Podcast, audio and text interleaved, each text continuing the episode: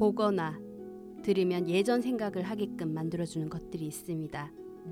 예전에 맛있게 먹었던 음식이라던가 이전에 누군가와 함께 봤던 영화 그리고 내가 좋아했던 음악 같은 것들이 바로 그런 것들이죠.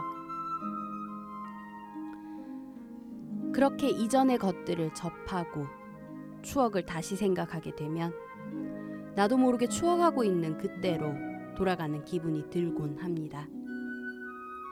그때 그 순간 심장이 두근두근 하던 기분 좋은 느낌이 다시 돌아오고 눈물이 찔끔 날만큼 아주 감동적이었던 그런 기분도 들고요. 그리고 더 나아가 그 시절 어리고 순수했던 그때로 돌아가는 그런 기분도 듭니다. 오늘 하루 추억으로 돌아가는 타임머신 하나를 찾아보는 건 어떨까요? 아주 즐겁고 행복한 시간이 될 거라고 믿어 의심치 않습니다.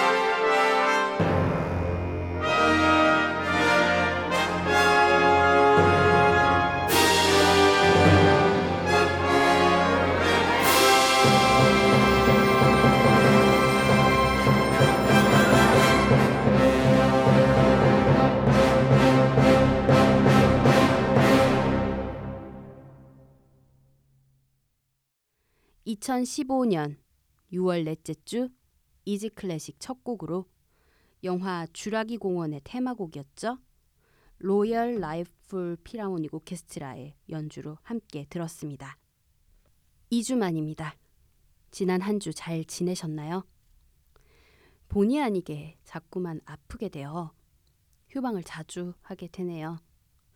이번에도 건강 문제로 휴방한다고 공지를 페이스북이랑 트위터에 올렸더니 환절기라서 또 편도염이 생긴 거냐고 걱정하신 청취자분들도 계셨어요. 내 편도염은 아니었고요. 허리 근처 근육이 뭉쳐서 통증이 심한 나머지 장시간 앉아서 작업을 할 수가 없었습니다. 지금도 좀 아프긴 한데 그래도 앉아서 생활하고 또 서서 생활하고 돌아다니는 것도 문제가 없고요. 많이 좋아졌어요. 근데 지난주 초까지만 하더라도 누워 있는 것조차 힘들었었거든요. 걱정해 주신 분들, 많은 분들 덕분에 빠르게 행복한 것 같습니다.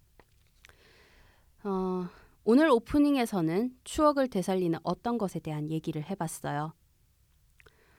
어떤 것들이 있을까요? 저는 새콤달콤한 후르츠 칵테일 위에 각종 과자랑 아이스크림을 올린 파르페가 급 생각이 나네요. 교복 입고 친구들이랑 몰려가서 먹곤 했었는데 말이죠. 아니면 토토가 이후에 인기몰이를 했던 1990년대 가요도 있겠네요. 옛날 생각 많이 나죠? 또 우리가 본 영화들도 그렇죠. 명작의 반열에 오른 것들의 경우는 더더욱 그렇고요. 오늘 첫 곡으로 들었던 주라기 공원의 사운드트랙을 들으면 저는 그 오래 전에 부모님 손을 붙잡고 극장에 가서 봤던 그 영화의 한 장면이 생각이 나요. 주인공들이 거대한 초식 공룡을 처음으로 보고 놀라워하던 그 장면. 저도 그때 무척 놀랐고 심장이 두근두근 뛰었었거든요.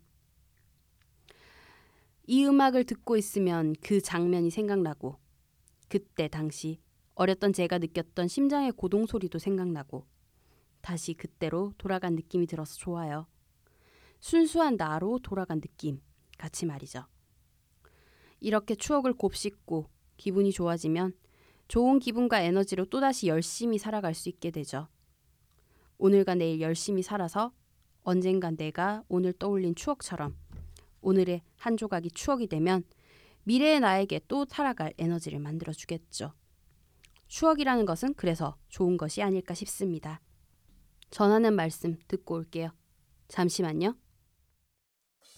Do you want to speak English well? Do you want to speak English well? Do you want to speak English well? Do you want to speak English well? Do you want to speak English well? 영어로 외국인과 잘 대화하고 싶으신가요? 클랭에듀 러닝 센터를 찾아주세요. 원어민 선생님과 소규모 그룹 수업. 수동적으로 듣는 수업이 아니라 능동적으로 참여하는 수업. 내 영어 레벨과 내 일정에 맞춰 맞춤형 수업을 진행하실 수 있습니다. 하루에 두 번 있는 무료 영어 워크샵, 일주일에 한 번 영작 과제 첨삭, 한 달에 한 번씩 학원 밖에서 강사분들과의 모임 참여로 자연스럽게 영어 실력을 향상시키세요. 분당 선 서현역 AK플라자 분당 구청 방향 다이소 건물 5층으로 찾아오시기 바랍니다. 문의 전화는 031-8017-9505 전화 주세요.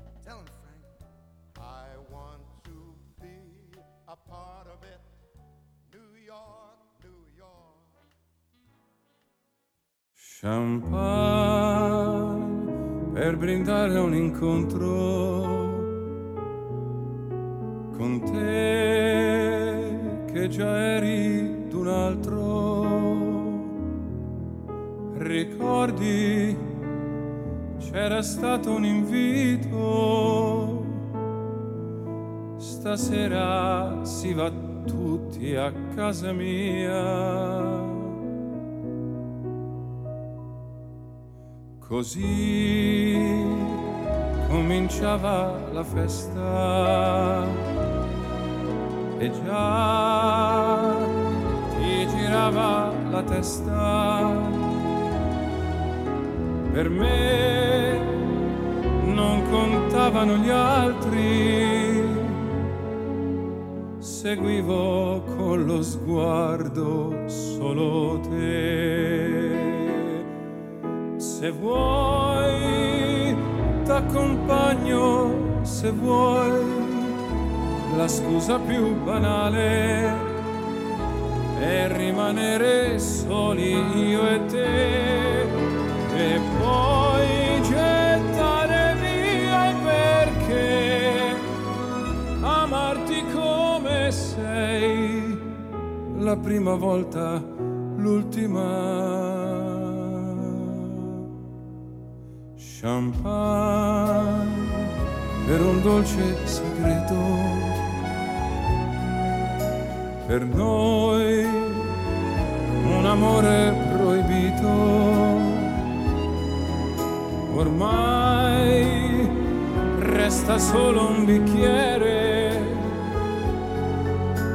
ed un ricordo da gettare via.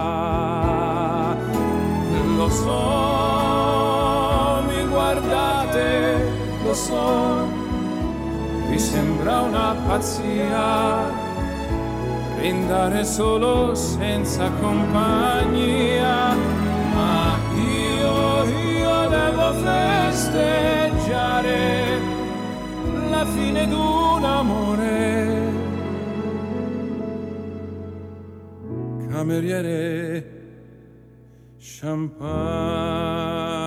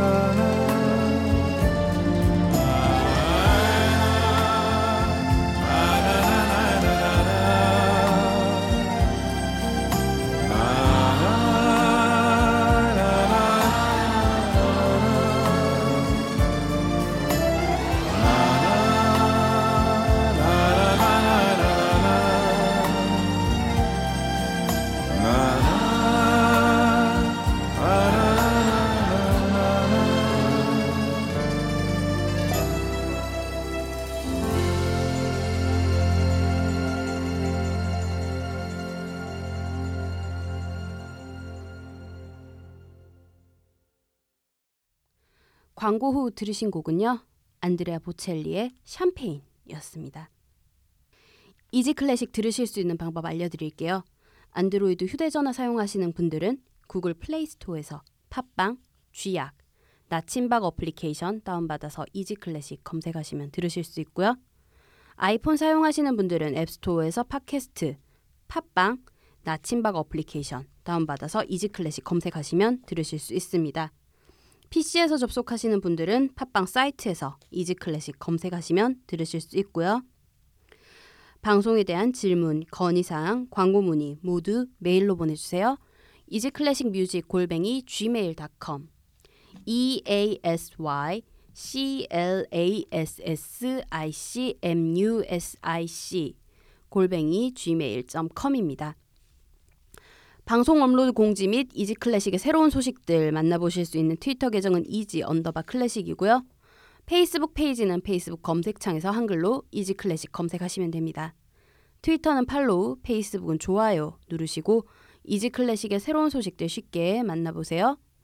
아이튠즈 팟캐스트와 쥐약, 나침박 어플리케이션에서는 간단한 선곡표 바로 확인하실 수 있습니다.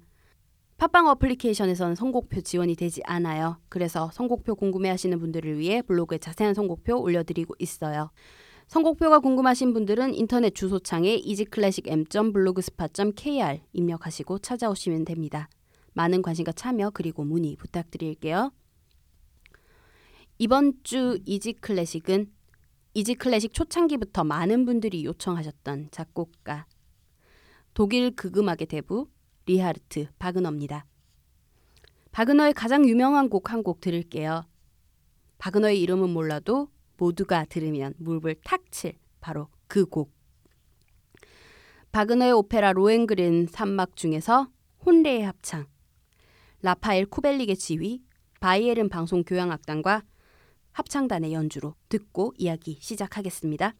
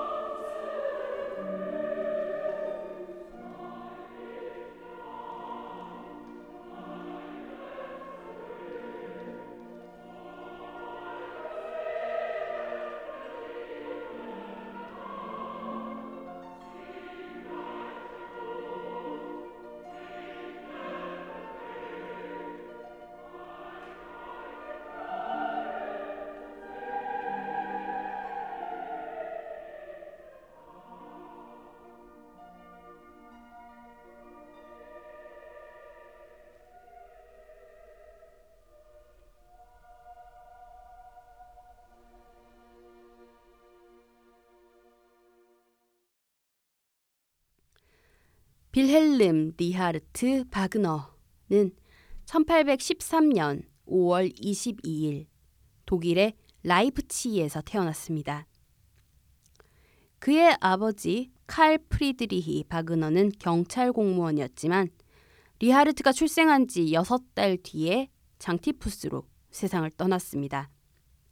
리하르트 어머니 요한나 로지네 바그너는 남편을 잃은 다음 해 8월에 연극 배우 겸 가수 겸 시인 그리고 화가였던 루트비 가이어와 재혼합니다. 그리고 바그너는 어린 시절 함께했던 새아버지 가이어의 영향을 많이 받았습니다. 하지만 새아버지 또한 그리 오랜 시간 함께하지 못했습니다. 겨우 7년을 함께한 후 일찍 세상을 떠났기 때문이었죠. 바그너는 개부 사후 옮겨간 드레스덴의 가극장에서 베버의 마탄의 사수를 보고 아주 큰 감동을 받았습니다. 그리고 이후 호프만과 셰익스피어에 관심을 가지고 공부했으며 이후에 로이 발트라는 극을 썼습니다. 하지만 아직 어린지라 작품성은 그리 높은 편은 아니었고요. 처음 바그너는 극작가가 되고 싶어 합니다. 그리고 처음 음악에 대해 관심을 가졌던 것은 극을 훌륭하게 만들어줄 보조적 수단으로서의 관심이었고요. 하지만 시간이 지나면서부터는 전문적으로 음악을 공부하려고 마음을 먹습니다. 그리고 18세가 되던 해에 라이프치 대학에 입학 시험을 면제받고 입학해 음악을 전공하게 됩니다. 이때 바그너는 토마스 교회의 칸토르였던 테오더 바인히리의 제자가 되어서 그의 아래서 수학을 하게 됩니다. 그리고 이후 바그너는 여러 도시들을 돌아다니면서 오페라 지휘자로서 활동합니다. 그리고 이 무렵 바그너의 초창기 오페라들이 만들어집니다. 1832년 19세의 바그너는 첫 번째 오페라였던 홀레를 작곡했고 그리고 2년 뒤에는 오페라 요정을 완성합니다. 또 그 2년 뒤에는 세 번째 작품인 연애금제를 완성했습니다. 연애 금제를 완성한 해 1836년 11월에는 미나라고 불리는 여배우 크리스티네 빌헬민의 플라너와 결혼합니다. 그리고 바그너는 러시아의 리가, 현재 라트비아의 수도로 옮겨 그 지역 오페라단의 음악 감독으로 일합니다. 3년간 리가에서 지내며 바그너 부부는 빚이 많이 생겼고 빚쟁이들을 피해서 리가를 떠나 영국으로 갔다가 프랑스의 파리에 정착합니다. 파리에서 꽤 오랜 시간을 머물렀고 이때 만난 프란츠 리스트는 그에게 큰 영향을 미쳤습니다. 리가에서부터 시작했던 오페라 리엔치를 1840년에 완성했고 다음 해에는 리가에서 영국으로 향하던 배에서 만난 폭풍으로 받은 영감을 자작시와 자작곡으로 구성한 오페라 방황하는 네덜란드인을 완성하게 됩니다. 다음 해인 1842년 드레스덴 궁정 가극장의 음악 감독으로 일하게 되면서 바그너는 드레스덴으로 돌아갑니다. 그리고 그곳에서 자신의 대표작이 되는 탄호이저와 로엔그린을 작곡했고 45년에는 대중들에게 잊혀진 베토벤 교향곡 9번 합창을 연주해서 다시금 베토벤 합창 교향곡에 대한 관심을 환기시키기도 합니다. 하지만 이런 왕성한 활동을 펼치던 바그너에게도 시련이 찾아옵니다. 1849년 5월 혁명에 가담하면서 지명수배자 명단에 이름을 올렸기 때문이었죠. 약한 주의 나라들이 한 나라로 통일하길 바라는 국가주의 운동은 당시 독일 내 왕국들에서 세력이 커지는 중이었습니다. 그리고 바그너는 이 국가주의 운동에 동참하고 활발히 활동하는 인물이었고요. 특히 바그너가 머물고 있던 드레스덴의 작센 정부에 대한 비토가 높아졌고 작센의 왕 프레데릭 아우구스투스 2세가 국회를 해산하고 민중들이 요구했던 법을 거부하면서 5월 혁명이 발발합니다. 바그너는 이 혁명 주도자 명단에 이름을 올렸고 드레스덴을 떠나 파리에 친구 리스트에게 잠시 피신했다가 스위스의 취리히 망명 생활을 시작하게 됩니다. 헤르베르트 폰 카라얀의 지휘, 더 필하모니아 오케스트라 연주로 바그너의 오페라 탄호이저 중에서 비너스의 언덕 듣고 이야기 계속 이어나가겠습니다.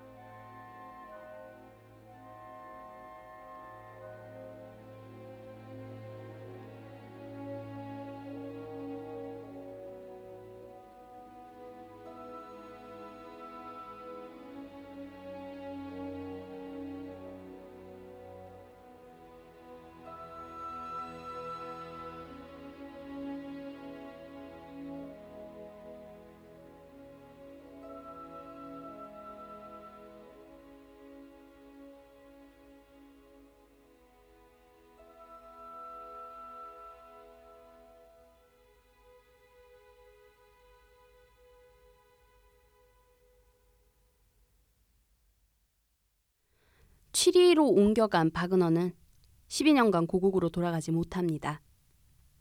이미 드레스덴에서 그의 대표작 로엔그린을 완성했지만 취리히에 머물 때까지도 무대에 올리지 못했습니다. 바그너는 그의 친구 리스트에게 로엔그린의 초연을 부탁했습니다. 리스트는 기꺼이 초연 공연을 진행했고 1850년 8월 바이마르에서 초연을 지휘합니다. 그럼에도 불구하고 바그너는 생활고에 시달렸으며 독일 음악계에서 고립되었습니다. 게다가 그의 아내는 리엔치 이후 그가 쓴 오페라들을 좋아하지 않았습니다. 결국 바그너의 우울증은 심해졌고 피부병의 일종인 단독에 걸리기도 해 작곡 활동을 이어가는데 어려움을 겪습니다.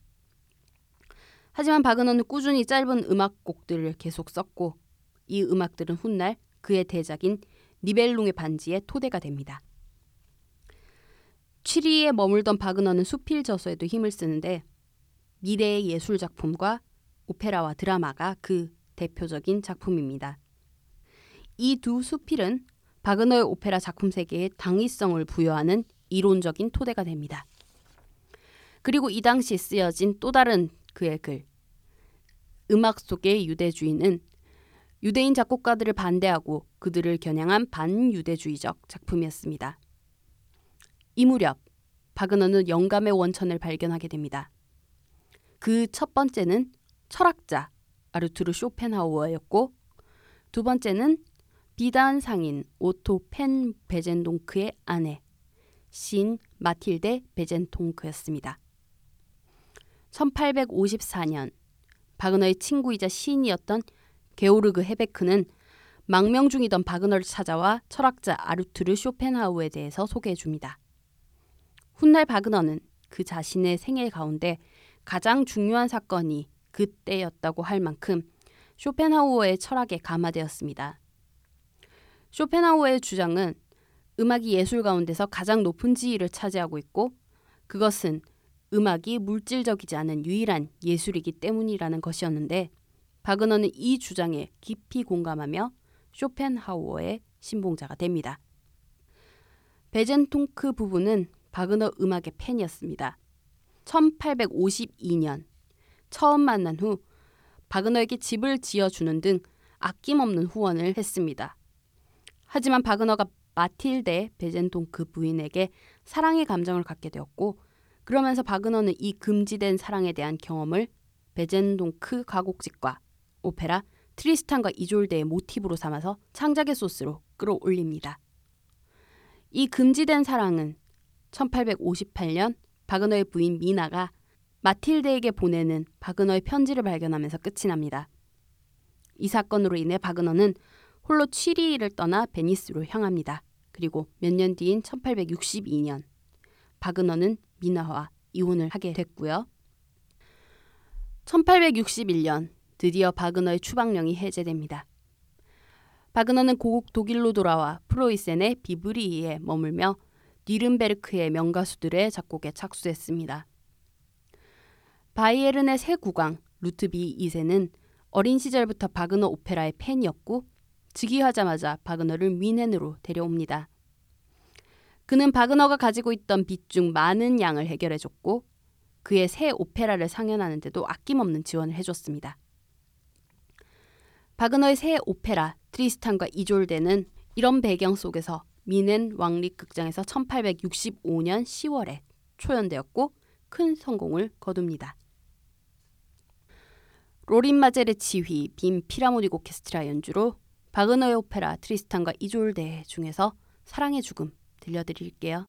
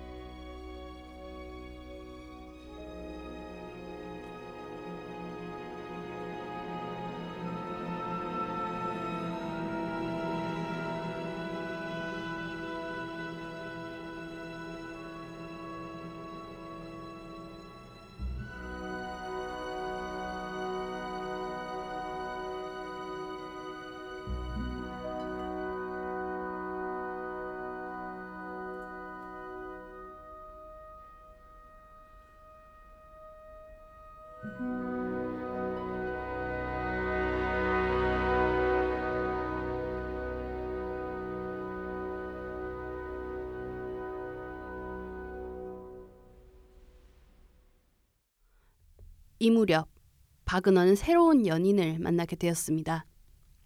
바그너의 가장 큰 후원자이자 트리스탄과 이졸데의 초연 지휘자였던 한스 폰 뷜로의 아내 코지마 폰 뷜로가 바로 그 주인공이었습니다. 코지마는 바그너의 절친이었던 프란츠 리스트와 그의 애인이었던 백작부인 마리 다구의 사생아였고 바그너보다 24살이나 어린 여성이었습니다. 리스트는 바그너와 친분이 있었지만 딸이 바그너를 바, 보러 가는 것을 금지했습니다.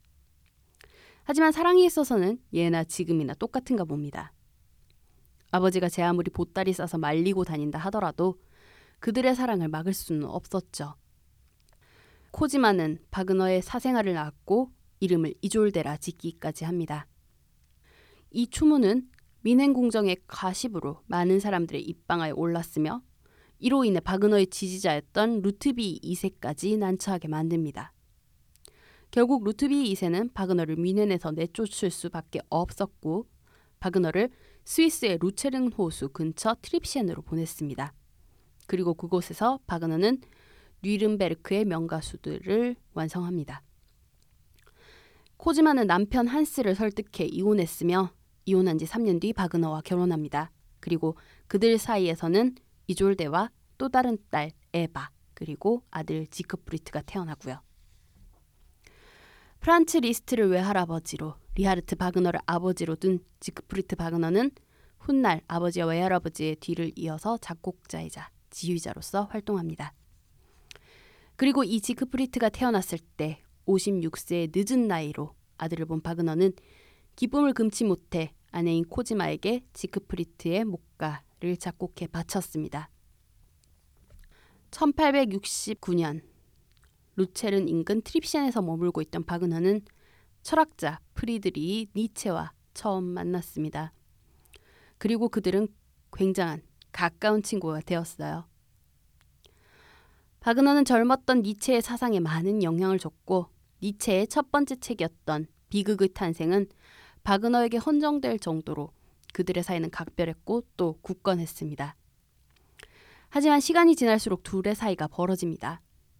니체가 바그너의 반유대주의와 같은 것에 대한 환상이 깨졌고 격렬한 논쟁 끝에 관계를 단절합니다. 절교하기 전 바그너와 니체의 일화에서 관계가 틀어지기 시작했음을 짐작할 수 있는 그런 일화가 남아 있습니다.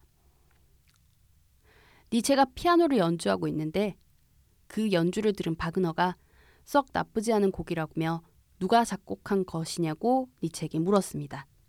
그러자 니체는 이거 브람스 씨 신곡인데요? 라고 대답했다고 합니다. 당시 바그너와 브람스는 라이벌 관계였기 때문에 바그너가 무척 불쾌했다고 하네요.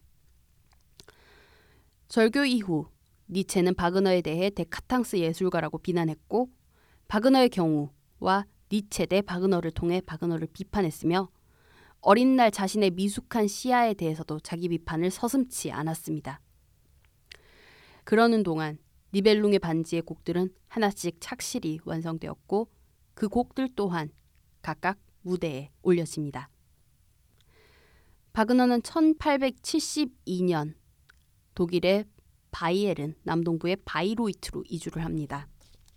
그리고 그곳에서 자신의 오페라를 위한 극장을 짓기 위해 노력합니다.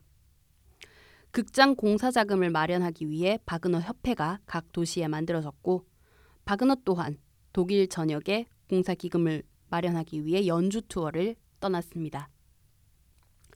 그럼에도 불구하고 대금은 충분히 모이지 않았고 결국 바그너의 열혈 팬이자 신봉자인 루트비히 2세가 거액의 후원금을 지원해 주면서 공사가 시작됩니다. 1876년 8월 바이로이트 축제극장은 바그너의 니벨룽의 반지 초연과 함께 개장했고 이때부터 지금까지 바이로이트 축제장으로 남았습니다. 1877년 바그너가 64세 되던 해 바그너는 그의 마지막 오페라 파르지팔의 작업에 착수합니다. 완성하기까지는 4년의 시간이 걸렸으며 파르지팔은 두 번째 바이로이트 축제에서 초연하게 됩니다. 하지만 바그너는 이때부터 심히 아팠으며 계속 심한 협심증에 시달리고 있었습니다. 이때 파르지팔은 총 16회 상연을 했으며 마지막 공연에서 지휘자 헤르만 레비가 아파서 산막에서 바그너가 비밀리에 오케스트라 박스로 들어가 공연이 끝날 때까지 지휘했다고 전해집니다.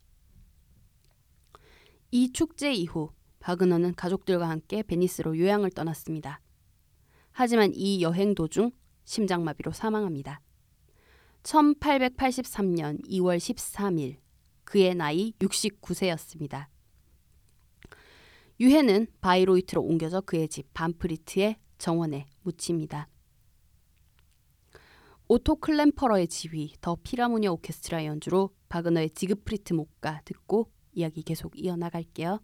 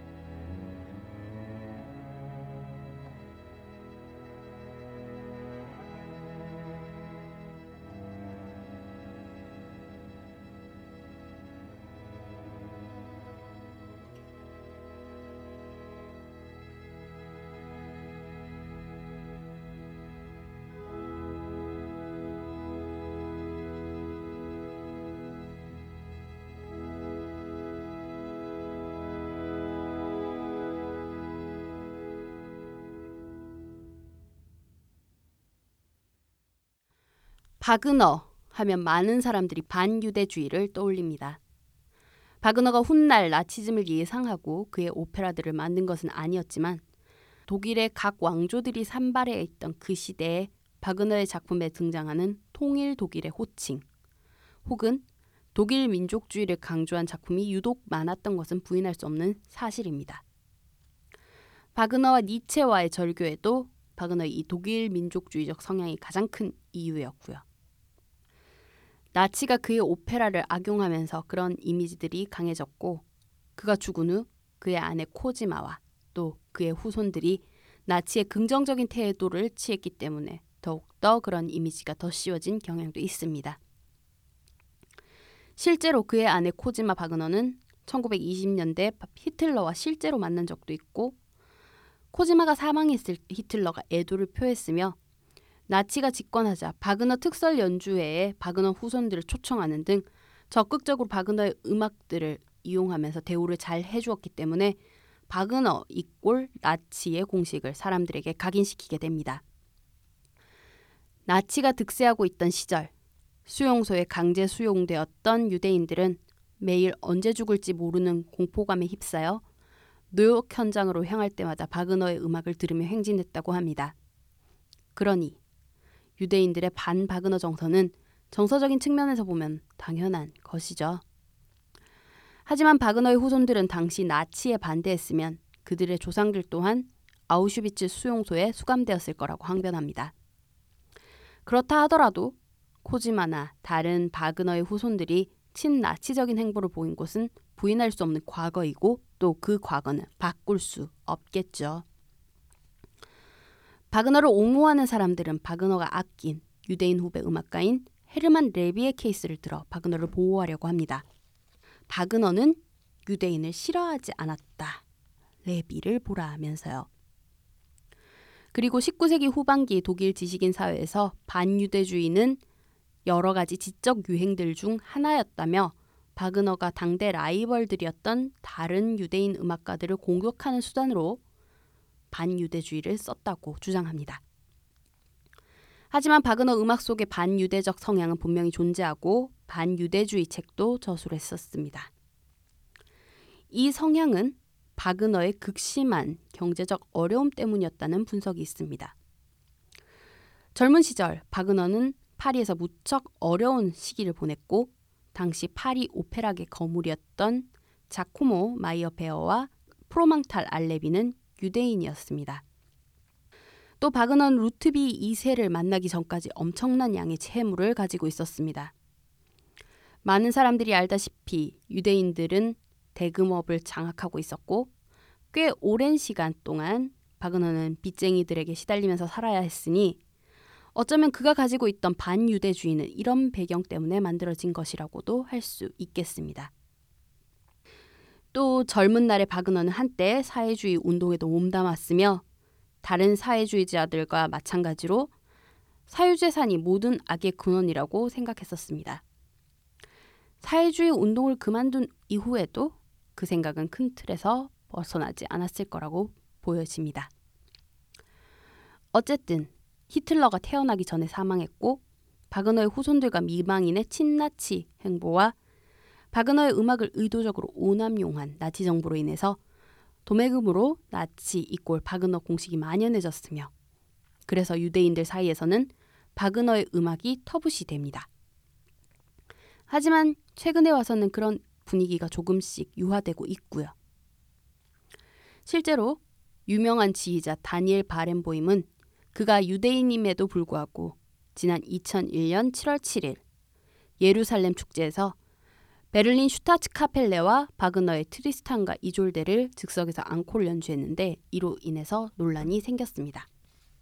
공연 주최 측에서 공연 전에 바렌보임에게 바그너 곡을 연주하지 말아달라고 부탁했고 바렌보임이 수락했기 때문에 이날의 논란은 예상되지 못했던 것이었습니다. 하지만 연주의 자리에서 관객들의 앙코르 요구에 바렌보임은 청중들을 향해서 바그너를 연주할 수 있도록 해달라고 부탁을 합니다. 객석의 반응은 극과 극이었습니다. 수용소에서 죽음을 넘나들며 들었던 음악을 다시 들으란 말이냐며 항의하는 관객도 있었고 이제는 시대도 바뀌었고 우리도 바그너를 들을 때가 됐다며 열렬한 박수로 환영하는 관객들도 있었습니다. 그리고 바렌보임은 트리스탄과 이졸데의 서곡을 연주했습니다. 이 사건은 유대인들 사이에 만연해 있던 반 바그너 주의를 깨는 계기가 되었고요. 결국은 결론이 이거네요.